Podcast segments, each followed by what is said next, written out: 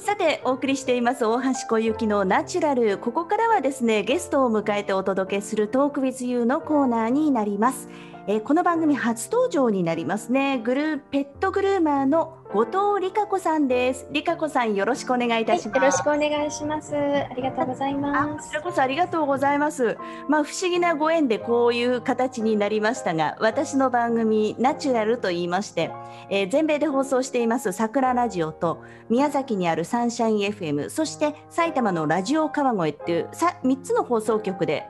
お送りしているんですね。で、りかこさん初登場なので、まずですね、リスナーの皆さんに簡単で構いませんので、自己紹介からお願いしてもいいでしょうか？はい。えー、っと私は、えー、日本とアメリカで、まあ、約20年以上ペットグルーマーあの日本でいう、えー、トリマーとして、え働いていますで日本では15年ぐらい動物病院で勤めてまして、えこちらに来てはてからはサロンを中心にあのしておりましたけれども、えーと、今は、えー、ハウスコールグルーマーとして、はい、あのやっております。はい、よろしくお願いします。はい、お願いします。私の番組多分桜ラジオなんかもそうだと思うんですがペット関係の方ってゲスト初めてに近いかなと思ってて私もすごい楽しみにしてたんですけどまずそのね日本とアメリカと両方でやってらっしゃるっていうことで動物病院でもともと日本で働いていらっしゃったんですよね。はいそうですそれってなんかきっかけってあったんですか？動物病院で働いたきっかけみたいな。そうですねあの動物病院というかまずまああのトリマーになろうと思ったのはそれまでにあのワンちゃん飼ってましてもともと動物が好きだったっていうこともあってあのなんかこう動物のために何かできることはないかなって思ってで、まあ、獣医さんになるにはちょっともう年齢が年齢いってたんで なので、あの、まあ、トリマーさんだったらちょっとできるかなって思って始めたのがきっかけで、で、あの、自宅近くにちょっと大きなね、動物病院があったので、あの、そちらで、えー、まあ、家も近いですし、やりたいなと思って始めたのがきっかけですね。うん、それで日本で15年勤めて、アメリカに、今ニューヨークですよね。はい、はい、ニューヨークに来られたわけですけれどもそれはなんかその動物のトリマーとしてグルーマーとしての勉強をしたくてこっちに渡られたのかそれとも英語の勉強をしたくてとかどんな理由でアメリカに来られたんですか？そうですね、まあ、理由としてはまあ結婚を機にニューヨークに来たっていうのが理由なんですけれども、うん、でももともとやはりあの日本でやってた頃からどこか他の国でグルーミングしてみたいなっていうあの希望はずっとあったので、まあ、いろんなご縁も重なって今、まあ、ありがたいことにこちらで、はい、あのやらせていただいてますね。っていうことはなんかもともと海外に興味があったみたいな感じですか？そうですね。海外は大好きでした。でアメリカも大好きで、まあ、旅行で個人的な旅行であのよくアメリカには来てたので、まあ、その頃から。であのグルーミングスクールもアメリカだったのではい。なので、まあ、その頃からやっぱり好きだったんだと思いますね。それでまあアメリカに来られてニューヨークに来られて結婚でって今おっしゃってたんですがこっちでもグルーマーとしてあのお仕事をされているんですけれどもこれはどういうきっかけでやっぱり動物が好きだからもう一回戻ろうっていう感じだったんですか？そうですね、まあ、今までずっとその仕事で来てたので、まあ、その延長線上でであのワンちゃんはどこの国でも同じなのでうん、なのでワンちゃんのカットも同じなのであの私にできることはまあ今はちょっとそれしかないかなって思って。はい。いやでもすごいいいお仕事だなって思いますよ本当に。そうですね。ありがとうございます、今なんか私の口からもふとあのトリマーとかグルーマーとかっていう言葉が出ちゃったんですけどそもそも私自身がそのトリマーとグルーマーの違いっていうのが分かってないまま理香子さんにお話を伺ってる状態なんですけどこれってなんか大きな違いってあるんですか？いえあの全く同じであの基本的にトリマーという言葉は日本人が作った和製英語なんですね。なのでアメリカでトリマーって言ってもあの通じないのでアメリカではもうペットグルーマーあともしくは最近ペットスタイリストっていうあの言い方もされてきましたがあのトリマーは日本人が作った和製英語なのでアメリカでは使えないです。えじゃあ例えばそのアメリカだとグルーマー他の国だとそれぞれのなんかはあるんですか？あアメリカだとペットグルーマーと言いますけど、他の国はどうなんでしょうね。でも、まあ、イギリスも多分グルーマーで行くと思いますし、英語圏はね。でも、ヨーロッパは何て言うんですかね、私はちょっとフランス語もイタリア語も喋れないのでわからないんですけど。でもじゃあ、トリマーっていうのは日本でしか通用しない言葉っていうそうですね。ですね。いや面白いもんだなって思いますけど、りかこさん自身がそのペットグルーマー、主にワンちゃんということであのやってらっしゃるというお話なんですけれども、この時期その夏の時期、私たちもその熱中症対策だとか暑さ対策だとかで結構大変だったりするんですが、ワンちゃんにとってのそのなんか対策夏の時期に気をつけなければいけないこと多分これ日米共通だと思うんですけれどもありますか？はい、もうまず一番最初にあのお伝えしておきたいのは熱中症についてですね。ワンちゃんにもあの熱中症はありますので、私たち最近あのここ何年か熱中症熱中症って言ってあの言われてますけど、それはあのワンちゃんにも同じことが言えるんですね。で特に気温が高くなってくるとまず気温よりもこの湿度が高くなるとワンちゃん湿度にすごく弱いのでうん、なのでその締め切ったあの空間の中特に車ですね。車の中に放置するのは本当に危険なのであのエアコンがついてるからいいやっていうんではなくって、まあ、ついていても放置している間にワンちゃんが何かの何かのあの関係でこうボタンを押してしまったりとかっていうこともあって、うん、あのエアコン止まっちゃったりするともう大変なことになるので。で、まあ、あの管理さん戻った頃にはもうワンちゃんがぐったりしていて大変なことになってるっていうことも結構この時期いっぱい聞くのでそれは本当に気をつけてほしいですね。えー、私はそのペットっていうものをワンちゃんとか飼ったことがないので全然その話で初めて聞いたんですけれども結構そういう方が多いっていうことは飼い主さんたちも知らないっていうことなんですか？そうですね。多分まだそこまでの知識がないんじゃないかと。あの人間に対しては多分熱中症熱中症ってすごく皆さん気を使っていらっしゃいますけどあのペットに関しての熱中症についてはまだそこまでこう認識度がないんじゃないかなっていうのはありますね。うんよくそのニュースなんかでね赤ちゃん車の中に置きっぱなしでっていう話聞きますけどまさにじゃあペットワンちゃんなんかも同じことっていうことですか？はい同じです全く同じだと思いますので、まあ、赤ちゃんをあの扱うのと同じようにあのペットワンちゃんたちも扱っていただきたいなっていうのとあとはやっぱりお散歩の時間ですね。はい、あの一番こう日中一番気温が上がる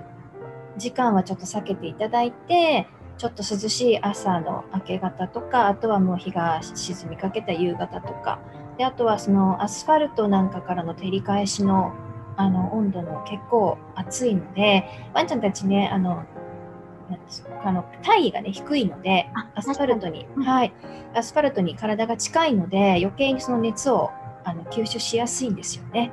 なのでちょっとそういうところもワンちゃんのこうワンちゃんの身になってちょっと考えていただけると ありがたいなと思います。確かにそうですね。ただ、そうは言っても、うちの近所なんかだと、それこそこの時期でもね、2時とか3時ぐらい、真っ昼間とかに結構お散歩している人たちいて、ワンちゃん、母、母、舌出しながら散歩してるなんていう光景、よく見かけますけど、あれはまあ、分かった上でなんですかね。分かってていただければ嬉しいんですが私もよくそういうワンちゃん見かけるのでそういうワンちゃん見かけるたびになんか本当にあの申し訳ない気持ちでいっぱいになるんですけどね暑そうにしてるのでね。うん。なんかあれですよね。飼い主さんの学校みたいなのあるといいですよね。ちょっとした。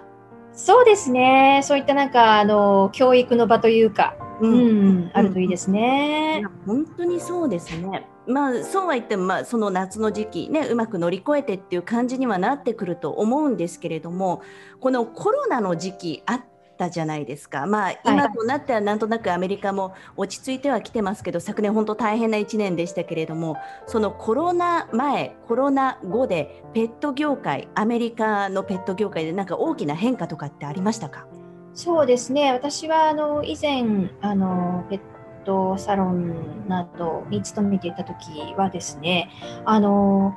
結構デイケアでワンちゃんを預かっていくあの方たちが多かったんですね。例えば仕事に行く前にワンちゃんドロップオフしてで仕事終わったらワンちゃんピックアップしてお家に帰っていくっていう人たちが多くてあとはあのドッグウォーカーさんたちもすごく多かったと思うんですが今はその数がすごく減ってで、まあ、以前なんかは本当にドッグウォーカーさんももう何十匹と両両手にこうリード持って歩いてる、うん、人たちをすごくよく見かけた、うん、見かけたんですけど今本当にそういう人たちを見かけなくなったのででもワンちゃんは増えているっていうことは確実にあるんですけどでもそういう人たちが減ってるっていうことは皆さんあのお家からね自宅でお仕事をする人が増えてあのわざわざワンちゃん預けなくてもよくなった。でわざわざドッグウォーカーさんに頼まなくてもよくなった。っていうことがあるんじゃないかなと私は予測してますけれども。なるほど。確かにリモートワーク増えてるからあのそれはあるとは思うんですがその前に私その皆さんそうやってデイケアとかに預けてるっていう話を全然知らなかったんですが、うん、アメリカの方っていうのはそういうのが当たり前なんですか？そうでしょうね。あの特にワンちゃんもそうですし、赤ちゃんでもそうですもんね。あのな何何って何て言うんだっけ、えっと、お手伝いさんみたいな。はい、はい、はい、あのハウスキーパーさんとかね、はい、を結構雇ってでその人にあの日中こう赤ちゃん見ててもらうっていう人も結構いるので、まあ、そういった同じ感覚なんだと思いますね。えー、面白いですね。日本だとそのワンちゃんとかお留守番させてるっていうイメージがあったんですが、その変な話かもしれないけど、アメリカのワンちゃんの方が寂しがり屋とかそういう感じではないんですよ。もうそれカルチャーの問題ですよね。そうですね。多分これはもうカルチャーの違いだと思いますね。いやでもやっぱ面白いですね。他になんかその日米のペット事情で、りかこさん両方見てらっしゃるので、大きな違いとかカルペット業界でのカルチャーショックみたいなのってありました？そうですね。やっぱりねワンちゃん同士が仲がいいっていうあのワンちゃん同士が仲が良くてこう社会性がちゃんと身についているっていうところが全然違うかなって思ってで先ほどもあったようにそのデイケアに預けるっていうのもこちらのデイケアってワンちゃんひっくるめて預かるんですよね。同じこうスペースの中であの5頭10頭入れられてで遊びながらあの1日過ごすんですよねワンちゃんたちが。なのでそういうところからやっぱりあの小さい頃からこうワンちゃんがこう社会性を身につけるっていうそういうことに結構重点を置く人が多い。で日本だとそれと全く逆でこう道でワンちゃんとすれ違ってもわざわざそのワンちゃんに近づけないように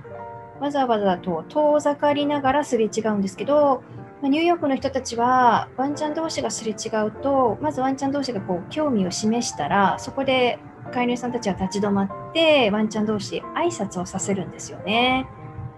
うんだからそこが違うなと思いました。なんか私その犬とかは飼ったことないんですけど実は私の知り合いのワンちゃんねプードル2匹ですごい可愛いんですけどその飼い主さんたちが日本に一時帰国をしている間に、まあ、2週間、夏と冬、あの預かることが多いんですが、飼ったこともないので、その段階でてんやわんやだったんですけど、でも今、りかこさんがおっしゃってたように、実際に散歩に連れていくと、向こうのワンちゃんたち、お互いにね、興味を持つと近づけていって、あの挨拶をさせるというかそういうのはちょっとびっくりしました。あこういうもんなんだなと思いましたけど日本だとそういうのは少ないっていうことなんですね。そうですね。日本はやっぱりみんなこう避けちゃう人が多いんじゃないかなと思いますね。これはなんでだと理香子さんは思います私が思うに、まあ、やっぱり自分のうちの犬がその他人様のワンちゃんに迷惑かけたらどうしようっていう、ま、その不安からだと思うんですよね。噛みついちゃうとか？うん、噛みついちゃったり、なんかちょっといたずらしちゃったりとか、あのー、迷惑かけたらどうしようっていう、そのままあ、よく言えばこう人に対する思いやりじゃないですけど、そういうのから、なんか変な思いやりっていうんですかね。うん、から来るのかなっていうのが私のあの推測なんですけどね。いや面白い。あとは私そのワンちゃんたちお散歩させてて感じたのが必ずその大人でもその大人子供を連れている大人でも子供が触ろうとするとまず親の方が触ってもいいですか？って必ず聞いてくるんですよ。これなんか日本だとあの勝手に触っちゃうっていうイメージがあったんですがこれある意味なんか素晴らしいなって漠然と思ってたんですがそれもそういうもんなんですかね？そうですね。まあ私もやっぱりまず聞きますからね。あの触っても大丈夫ですか？って聞きますしあとはもう自分から触ろうとしないんですよね。で向こうがあの大丈夫ですよって言ってくれたらじゃあ触りますけどそれまでは私は基本的にあまり犬に触るタイプじゃないのであの全く知らない子にはね。なんでそのワンちゃんがこう自分に興味を持ってきたら、まあ、触ってもいいかなっていうサインだと思うのでねそこから行くんですけどでも本当にこちらの人たちはまずまず、まあ、うちの子大丈夫うちの子フレフレンドリーだから大丈夫よって声かけてくれますね。あー面白いそれはそのワンちゃんに警戒心を与えないため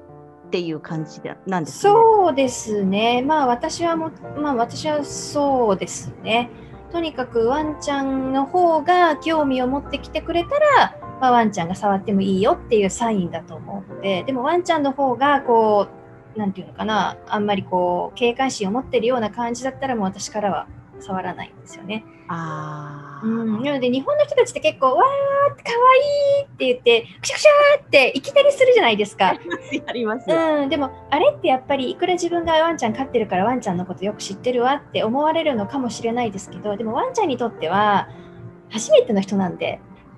なんで、ううん。ん、なんでやっぱり警戒するワンちゃんは警戒するのでびっくりしますよね。確かにそうですね、人間でもうん。そう人間でもこう初めて会った人に「わー」って言われるとわーって引くじゃないですか。あなた誰って引く引きますよね。だからうんだからそれと同じですよね。まずワンちゃんがどう自分に対してどういう態度で来るかっていうのをまず見てからあの自分あななんだろうワンちゃんが触ってもいいよっていうサインを自分で見極めてからあの触ってあげるっていうのがいいのかなって。なるほどなんかと思ったのは、やっぱりこっちのあの人種の特徴なんでしょうけどもう大げさなぐらい「いやーかわいいですね」男の子女の子ってすごいフレンドリーに話しかけられますあれ。なんですよね。そうなんですよね。そう。なので、やっぱりワンちゃんからしてみればね、みんな初めての人なので、うんうんうんうん、確かにそういうのありますね、まあ、日米の違いとか結構面白いななんて思いましたけれどもあのアニマルレスキュー団体っていうのがあるっていう話をさっきね打ち合わせの時に理香子さんの方でされてましたけどこれ日米両方であるんですか？はい。あの、レスキュー団体は日本にも、まあ、要は保護団体ですね。動物愛護団体ですね。なので、まあ、日あの日本にもアメリカにももちろんあるんですが、ただやはりアメリカのそのレスキュー団体の方が、まあ、個人でやってらっしゃる方でも結構その運営の仕方がユニークなんですよね、日本と違ってね。はいはい例えば？例えばあのちょっとこう有名なこう、えーアパレルメーカーとちょっと組んでコラボして、であのーまあそのそこのアパレルメーカーのお洋服を買うと何パーセントかがそのレスキュー団体に、えー寄付されますっていうのを歌って、あのー購入意欲をこうかきたてるというか、うん。でそのそこで集まった資金を、えーレスキュー団体がこう運営資金として、はいはい、うん使っていくっていうことをしたりとか。あとはあのーまあ、やっぱりお金がいることなのであのー大変だと思うんですけどそのメディアをね使いながらテレビとかのメディアを使いながらあのーこうお家のないワンちゃんたち、うんうん保護されたワンちゃんたちをこう譲渡してもらうためにこう活動するとか、うんそういうこともされてますしね。そうすると働いてる方たちっていうのはみんなボランティアになるわけですか？そうですね。まあ、主にボランティアの方がやっていらっしゃいますね。理香子さんもその団体に入ってらっしゃるっていうことですかねはい、はい。私もちょっと関わっております。おーはい。入るときにんライセンスとか試験とかそういったのってあるんですか？あの、ボランティアのライセンスというものは特にはないんですけれども、ただ日本と違うところは、あの、ボランティアやりたいですって言って行って、もうとその日からいきなりじゃあ分かりましたありがとうございますお願いしますっていうふうにやるのではなくて、えー、とアメリカはもうなんだろう一応こうステップがあって、うん、まずまず最初に、えー、まず説明会に行かなければいけなくて。でその説明会で説明を聞いた後にこう自分のこの申込書にインフォメーションを書いて提出してでそれからインタビューが始まりそしてインタビューでまた自分のこのボランティアに関する対するこう意欲なんかを聞かれたりするわけですよね。そうですね、インタビュー、はい、はい、そこの方とね、インタビューして、で、まあ、どうしてそういうボランティアやりたくなったのかとか、なあなたはこうペット物について何を知ってますかとか、なんか本当にそういうあの面接ですよね、要はね、面接試験、面接試験というか、そんな硬いものではないんですけど、うん、そういったものがあって、で、それで、あのそのインタビューが終わったら今度はトレーニングをしなきゃいけないんですよね。でトレーニングっていうのは例えば、えー、ワンちゃんたちをこう犬舎から出す時にどういうどういうふうに出すかとか、あとはリードをどういうふうにつけるかとかあとどういうふうにこうリードを引くかとかリードの持ち方とかあとワンちゃんの扱い方とか、うん、でシェルターにもそういろんなワンちゃんがいるのであのそういったワンちゃんがランク分けされてるわけですよね。うんなのでそういったワンちゃんの、まあ、扱い方とかっていうのをトレーニングしてからそのトレーニングで、えー、最後の試験にパスをしてやっとボランティアができるという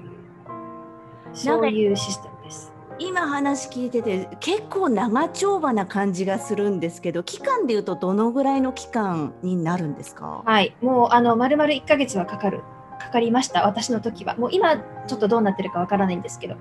私の時はあの1ヶ月はかかりましたね。だってそれをボランティアでやるわけじゃないですか。普段お仕事とかされててさらにそっちだとなかなか大変だと思うんですけどそれでもどうなんですか？そういうのやりたいっていう方たち多いもんなんですかね？そうですね。やはりあの皆さん来られる方は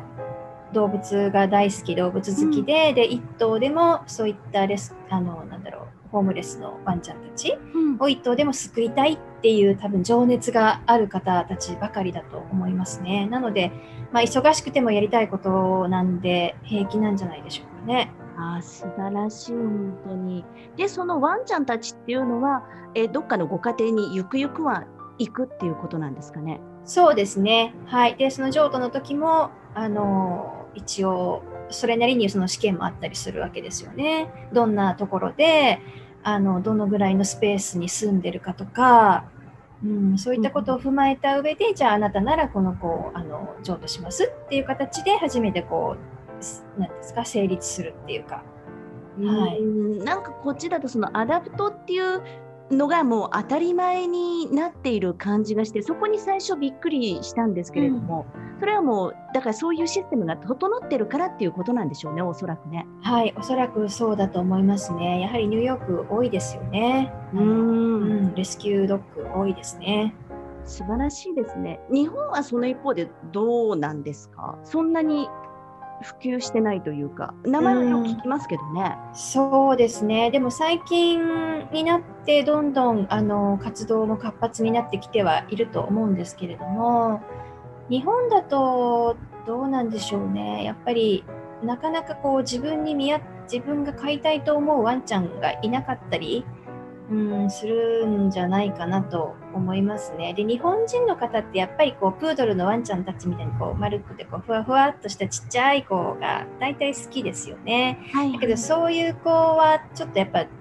あの探すのが難しくて、で、あのそういったシェルターに入ってる子たちはあのちょっとしたこう和犬っぽい、うん、あのうん、そういうプードルとかそういう子じゃなくってうん、あの和犬っぽい子が多いのでなるほど。だからだと思いますね。うんなかなかあの難しいところではありますけど、まあ、そんな中でもボランティアでいろんな方たちが活動して進めてらっしゃるって本当素晴らしいなと思いましたけれども、はい、さんはあのプライベートなんかでもいろいろいわゆる出張みたいな感じのもやってらっしゃるんですよね。はい、はい、今もそちらをメインにあのしていきたいなと思ってあのしておりますけれども、うん、はい、あの今はですねニューヨークに住んでますので、まあ、基本ニューヨーク市内、ニューヨークのマンハッタン内でっていうことでやらせてもらってますけれども、まあ、あの場合によっては、まあ、日本人の方いろんなところに住んでいらっしゃいますし、あのまあ、ご相談に応じて、うん。はい、伺ったりもしたいと思ってます。なるほど。なんかその、リカ子さんに例えばね、今の話を聞いて、コンタクト取りたいんですとか、ちょっと聞きたいことあるんです、熱中症対策についてとか、そういう場合のお問い合わせ先って、なんか SNS とかやってらっしゃいますか？はい、あの私、えーインスタグラムを今中心に活動してますので、あのそちらからすべてあのコンタクトを取っていただければ、あのどういったことでもあの本当に対応しますので、もし何か悩んでらっしゃることがあれば、そちらからお問い合わせいただければ、あの私が知っている限りのことはお手伝いできるかなと思います。わかりました。えっ、と、私の番組のですね、SNS、ツイッターとか、桜ラジオはフェイスブックかありますので、そこにリンクは貼らせてもらうんですが、今、ラジオだけでお聞きになっている方たちへの検索ワードみたいなのってありますかね？えっとですね、インスタグラムにアカウントをお持ちである方であれば、えー NYC グルーミングという、えーアカウント名でありますので、そちらから検索していただけると、えー私のあのアカウント出てくると思います。あのワンちゃんの今アイコンにしてますので。なんか、インスタグラム、今、実際私拝見させてもらってるんですけど、これ全部、リカ子さんがグルーミングしたんですか？はい、その子たちは全部私が、はい、あのカットした子たちです。みんなすごく可愛い子たちですね。可愛くなっちゃいますよね。自分がこうグルーミングしてこんなに可愛くなっちゃうんだったらね。はい。で、私あのペットマッサージもやってますし、はい。あとあのハーブパックって言ってあの日本製のねあのハーブのパックもやってますので、それであのワンちゃんも健康になりますしね。ぜひご興味があれば、ぜひあの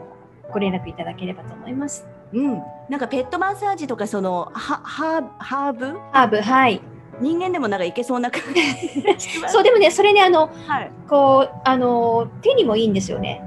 指、えー手手指っていうんですか？今すごく良くて。なので私ワンちゃんをパックしながら自分の手もパックするみたいななんかそういう感じでやってますけど。一石二鳥。ちょっと今度その辺の話も伺いたいと思ってますので、はいまたあの番組に遊びに来てください。はい、よろしくお願いします。今日はあのズームでね収録っていう形であんまりそのラジオに出演したっていう感覚ゲストの皆さんおっしゃるんですけど なんかズームで喋ってるだけな感じであの気楽でしたなんておっしゃる方もはいいるんですけど、どうでしたか実際？ありがとうございます。もうそれはあの小雪さんのあの進行が良かったので、あの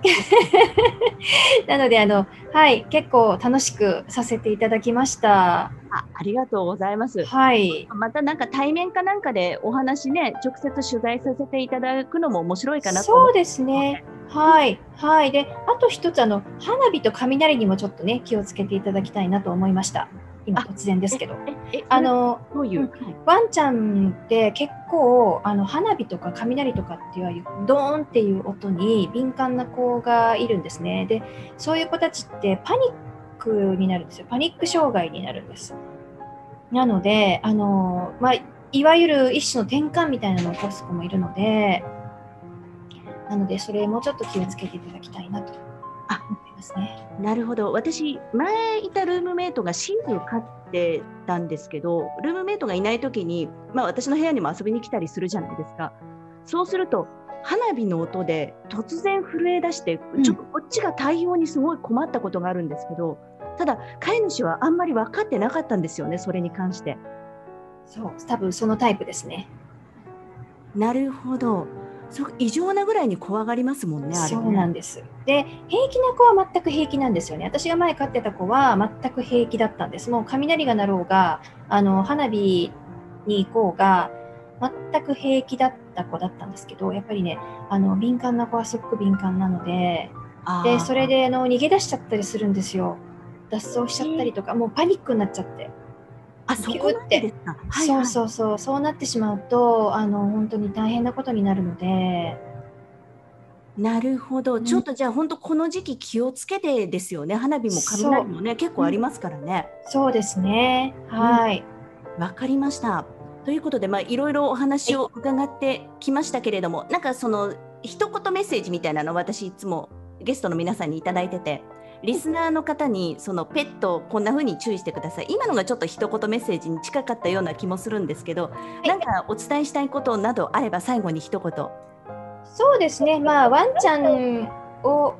飼うというか、まあ、ペットを飼うことに飼うことに対して、あの十分こう考えてあげるというかやっぱり最後まで、うん、最後までこう責任を持って飼っていただきたいと。それだけですね。で、あとはもうそのレスキュードッグであろうが、本当にお金を出して、あのペットショップからお金を出して買う子であろうが、どっちでもいいんですが、ただ、